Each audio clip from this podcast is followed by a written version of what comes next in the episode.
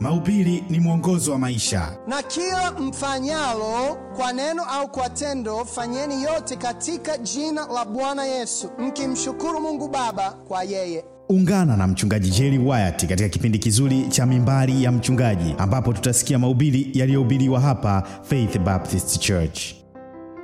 Tuombe. Mungu, tunakuja mbele zako, tunashukuru sana kwa nafasi kuwepo katika ibada hii ya Jumapili. Nashukuru kwa waumini wote waliofika hapa. Mungu, tunahitaji msaada wako. Naomba Mungu niwezeshe, nijaze na roho yako, toa mawazo ya nje, yaweke mbali. Mungu, nitumie kama chombo leo hii kwa hubiri neno lako kwa uhuru na ujasiri. Tunaomba yote katika Yesu Kristo Bwana wetu, amen. Naomba shikeni Biblia zenu, mfungue katika Danieli, Danieli mlango wa tatu Danieli mlango wa tatu, na leo tutachunguza kitu ambayo Mungu alinipa nilipokuwa naomba siku moja, na alianza kunigusa na kunifundisha kitu. Ningependa nikuulize, je, umewahi umewahi kupitia jambo ambalo ni gumu kwako? Umewahi kupitia, iwe katika ndoa yako, iwe kipesa, iwe bonde fulani, iwe ndani ya kanisa letu, iwe kwenye huduma yako, umewahi kupitia jambo ambayo ni ngumu sana kwako?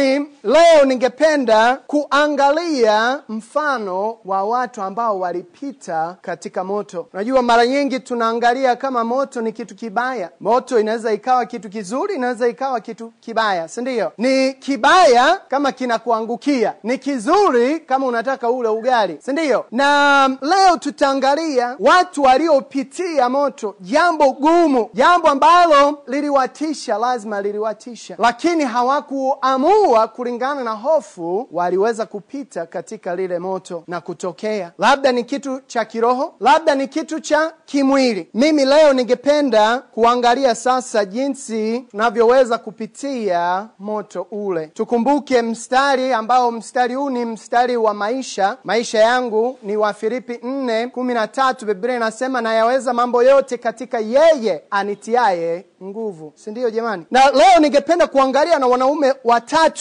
ambao walifanya jambo kulingana na nguvu za Bwana maishani mwao. Walipitia moto lakini hawakuungua, hawakuathirika. Ule moto haukuwa na nguvu juu yao. Kwa hiyo ningependa sasa tuanze, tuweke msingi, tuelewe habari vizuri. Fungua pale Danieli mlango wa tatu, tutasoma mstari wa kwanza. Nebukadreza mfalme alifanya sanamu ya dhahabu ambayo urefu wake ulikuwa ni dira sitini na upana wake dira sita. Akaisimamisha katika uwanda wa Dura katika wilaya ya Babeli. Hapa tunamwona Nebukadreza ameweka sanamu kubwa. Biblia inatupa saizi yake ilikuwa kama futi tisini juu na futi tisa kwa upana. Tisini ni ghorofa ngapi? Nyingi juu, na amejenga sanamu mfano wa dhahabu, na Nebukadreza alifurahia sana sanamu yake, alikuwa amejaa kiburi, alifurahia lile sanamu. Turuke tusome nani wanne kwa mlango wa tatu. Ndipo mpiga mbiu akapiga kilele akasema, enyi watu wa kabila zote na taifa na lugha, mmeamriwa hivi, wakati mtakapoisikia sauti ya panda na firimbi na kinubi na zeze na santuri na zomari na namna zote za ngoma, lazima kuanguka na kuiabudu sanamu ya dhahabu mfalme Nebukadreza aliyoisimamia. Na mstari wa sita, na kila mtu asiyeanguka na kuabudu atatupwa saa hiyo hiyo katika nini Jamani, tanuru. Tanuru gani? Ya moto uwakao. Jamani, fikiria sasa. Rais amesema fanyeni, mkuu wa mkoa amesema fanyeni, wa siku zile, meya, diwani, wenye kiti, wote wamesema jamani, wote mtaiangukia hiyo sanamu, si ndio? Yaani ukisoma fungu zima utaona vyeo viliyotajwa pale, wakapaza sauti wote, mpaka yule mjumbe, mpaka yule juu ya, ya nyumba kumi, wote angukeni mkaiabudu hiyo sanamu. Wapo watatu wanaume ambao wamesikia tisho hilo, lakini walikumbuka kitu. Jamani, walikumbuka kitu. Kutoka mlango wa ishirini mstari wa nne na watano usiifanye sanamu ya kuchonga wala mfano wa kitu chochote kilicho juu ya mbingu wala kilicho chini duniani wala kilicho majini chini ya dunia, uvisujudie wala kuvitumikia, kwa kuwa mimi Bwana Mungu wako ni Mungu mwenye wivu. Walikumbuka hilo, walikumbuka hilo, walisema jamani, Mungu wetu ametuambia tusifanye tendo hili. Lazima kuna wengine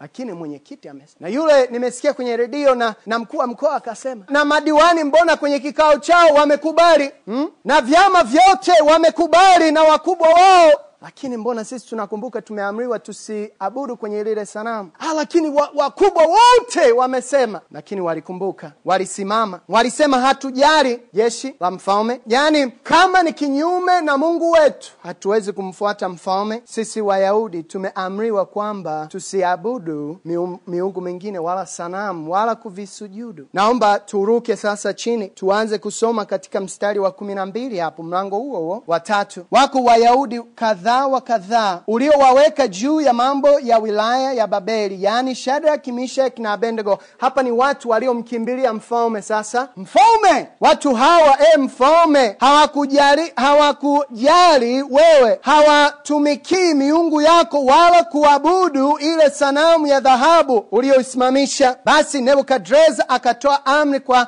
hasira na ghadhabu waletwe hao shadrak mishak na abednego. Basi wakawaleta watu hao mbele ya mfalme umeona jamani? Walisimama imara walisema hatutaabudu sanamu hatutaabudu wala kuvisujudu. Jamani wewe ukimfuata bwana ukilifuata neno wengine wataona na wengine watakataa lakini wewe endelea kusimama ukilifuata neno la mungu. Endelea kusimama ukilifuata neno la mungu. Hata kama dunia nzima wakienda kinyume tunatakiwa kufanya nini? Kusimama. Wewe ukiwa wa mwisho katika kanisa hili uendelee kusimama kulingana na maelekezo ya neno la mungu. Na mimi nikiwa wa mwisho nitaendelea kusimama juu ya neno la mungu. Siamini lakini tunahitaji kuwa tayari. Hawa watatu walikuwa tayari. Walipiga hatua hiyo. Walimfuata bwana. Walisema hatutaiabudu hiyo sanamu. Kwa hiyo watu hao wanaelekea wapi sasa? Wanaelekea wapi? Kwenye kwenye moto. Wanaelekea wapi jamani? Kwenye moto. Kwenye moto. Na labda wewe unaelekea kwenye moto au labda uko ndani ya moto sasa hivi labda mambo ni magumu kipesa kifamilia kindoa kihuduma kikanisa kikazi kiafya. Wewe unapitia katika moto wa namna gani sasa hivi? Tuelewe ya kwamba mungu anaweza kutufikishia. Na nisikimbie mbele lakini tuwe na moyo wa hao walisema mungu akituokoa au asipotuokoa hatutaliabudu lile sanamu. Na wewe unahitaji kusema mungu akiniokoa na jambo hili la pesa au asiponiokoa bado nitamtumikia bwana. Bado nitamtafuta bwana. Akinipona na ugonjwa huo asiponipona tamtumikia bwana. Sasa ningependa tuangalie mambo machache ambayo tunaweza kujifunza kutoka hawa watatu. Mambo ambayo tunaweza kujifunza kulingana na ushuhuda wao na moto ule uliowafikia. Naomba tusome sasa mstari wa kumi na nne. Mstari wa kumi na nne. Nebukadreza akajibu sawa kwa hiyo wame hawakusimama mara ya kwanza. Sawa hawakusimama mara ya kwanza wakaletewa mbele ya mfalme. Sasa wako mbele ya mfalme sasa. Tuseme raisi yani yule mkubwa kabisa. Nebukadreza akajibu akawaambia enyi shadrak mishak na abendego je ni kwa makusudi hata hamkutumikia mungu wangu wala kulisujudia sanamu ya dhahabu niliyosimamisha? Basi sasa hebu sikiliza. Basi sasa kama mkiwa tayari wakati mtakapoisikia sauti ya panda na firimbi na kinubi na zeze na santuri na zomari na namna zote za ngoma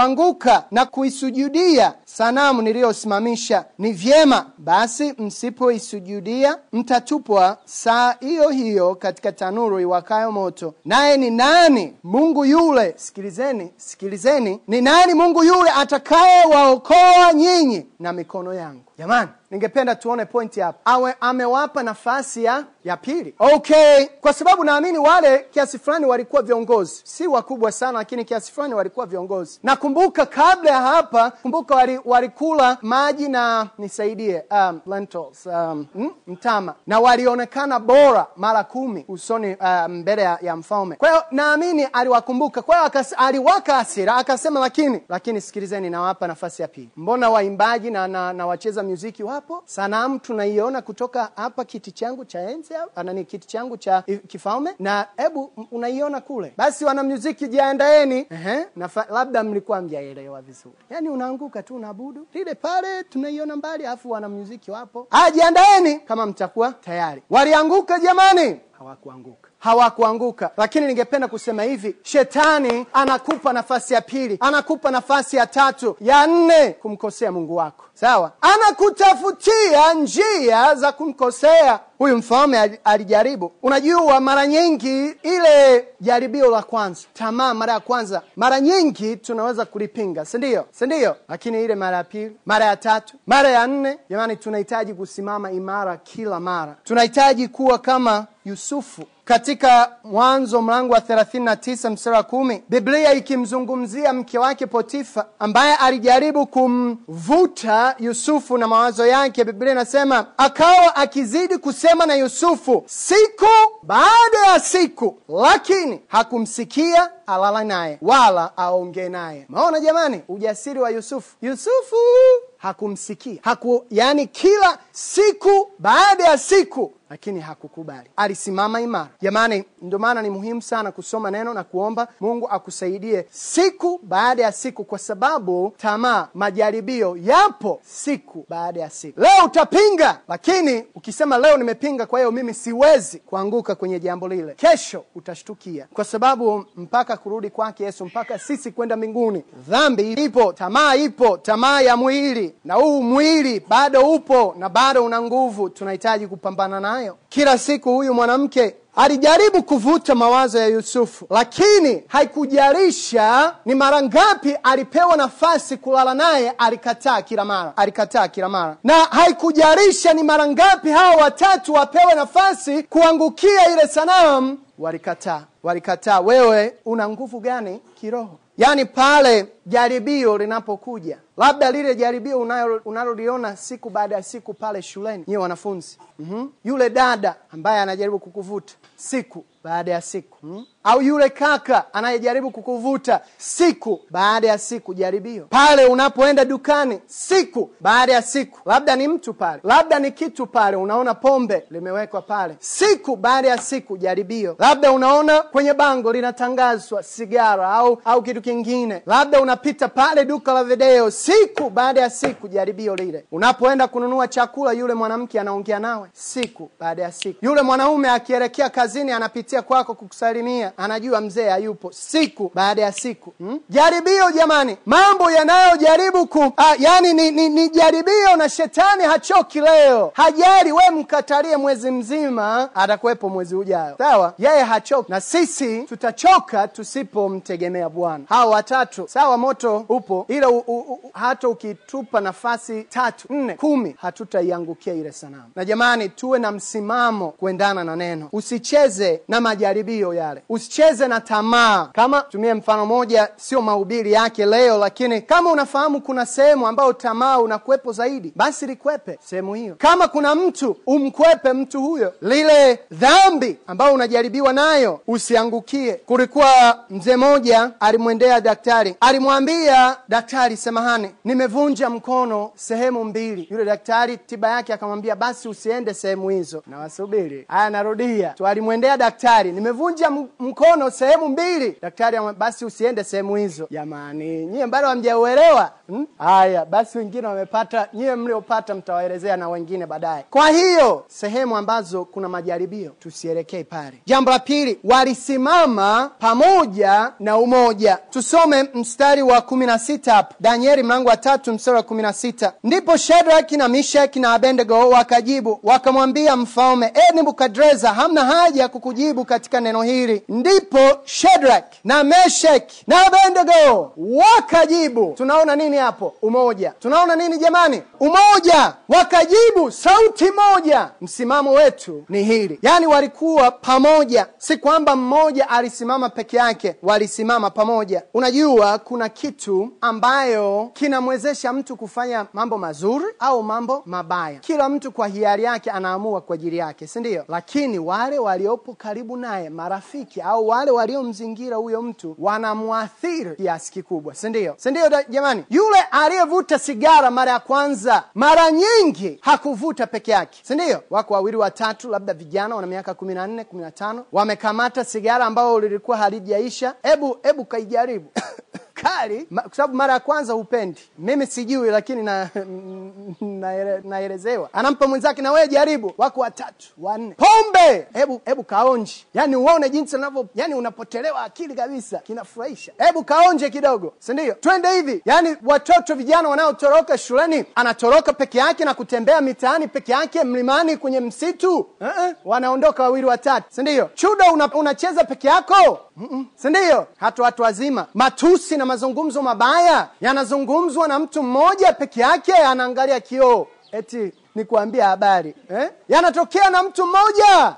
Wako wawili watatu. Wazee watatu. Wanawake wawili watatu. Si ndio jamani? Kwa hiyo wengine waliokuzingira wanaweza kukuathiri kufanya vibaya lakini kuna kitu kizuri. Wanaweza kukuathiri kufanya vyema pia kufanya vizuri. Hawa watatu labda niulize swali. Je abendigo angefanya nini kama shedraki na mishaki bwana mzee twende tu. Yaani subiri sikiliza tutainama kwa nje lakini ndani ya mioyo yetu hatuinami. Yaani kwa nje sawa kakutu- ka- lakini ndani ndani sisi tunajua sisi tu tunajua kwamba hatujainama wala hatuiabudu hiyo sanamu. Hmm?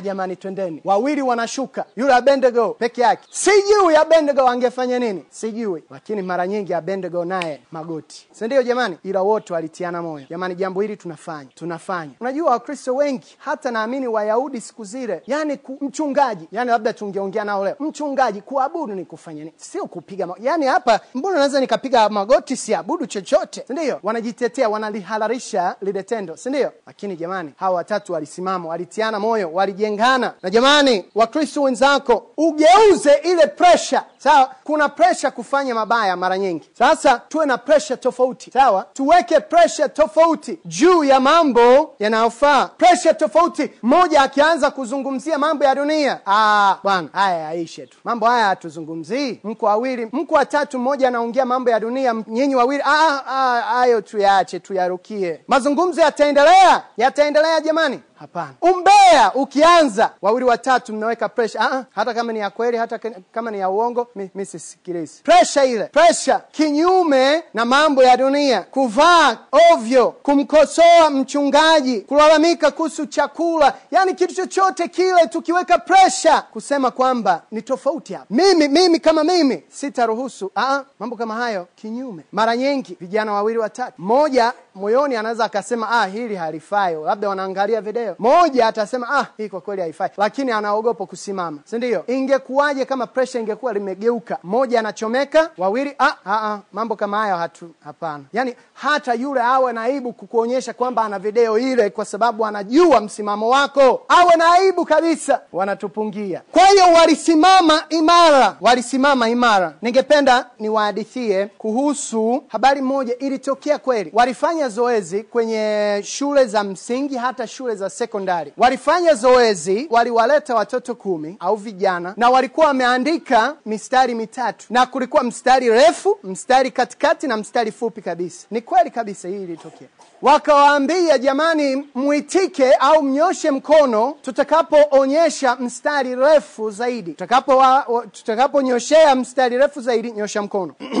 Kwa hiyo walifanya na tisa walikuwa kwenye ile utafiti au nini uh, kwenye ile jaribio. Tisa waliambiwa mapema mmoja tu peke yake hakujua. Wakanyoshea ile mstari wa katikati si fupi wala si refu. Wote walinyosha mkono. Yule wakaonyesha lile refu yule yule mmoja akaanza kunyosha kaangalia hamna karudisha. Karudisha. Wakati yeye kwenye mawazo anajua mstari ule ni mrefu na kila walipofanya karibia kila mara yule ali, alianza kunyosha. Ah, haoni wenzake wakinyosha mkono wengine ah, ile sio. Na yeye anarudisha mkono. Kwa nini? Presha ya wenzake. Sawa? Hakuweza kusimama na kusema hiyo mstari mrefu. Na nyie nyie ni juu yenu. Kama amwoni labda mi na tatizo lakini hiyo mstari refu na alisimama. Jamani hawa watatu walisimama kulingana na mwelekeo wa neno la mungu walioijua. Msiabudu sanamu tunasimama. Hiyo ni sanamu hatutaiabudu. Bali tunamsujudia mungu wetu. Tunamsujudia mungu wetu. Biblia inasema mithali 27:17 chuma hunoa chuma ndivyo ma, a, mtu anoavyo uso wa rafiki yake. Sawa? Alafu jambo la tatu naomba tusome mstari wa kumi na saba. Danieli mlango wa tatu mstari wa kumi na saba. Mlango wa tatu mstari wa kumi na saba. Nitasoma kama ni hivyo mungu wetu tunayemtumikia sasa wanamjibu nani? Wanamjibu huyu mfalme nebukadreza. Kama ni hivyo mungu wetu tunayemtumikia aweza kututoa au kutuokoa na tanuru ile iwakayo moto naye atatuokoa na mkono wako e mfalme. Walikuwa na ujasiri lakini wakaendelea kuongea mstari wa kumi na nane bali kama si hivyo ujue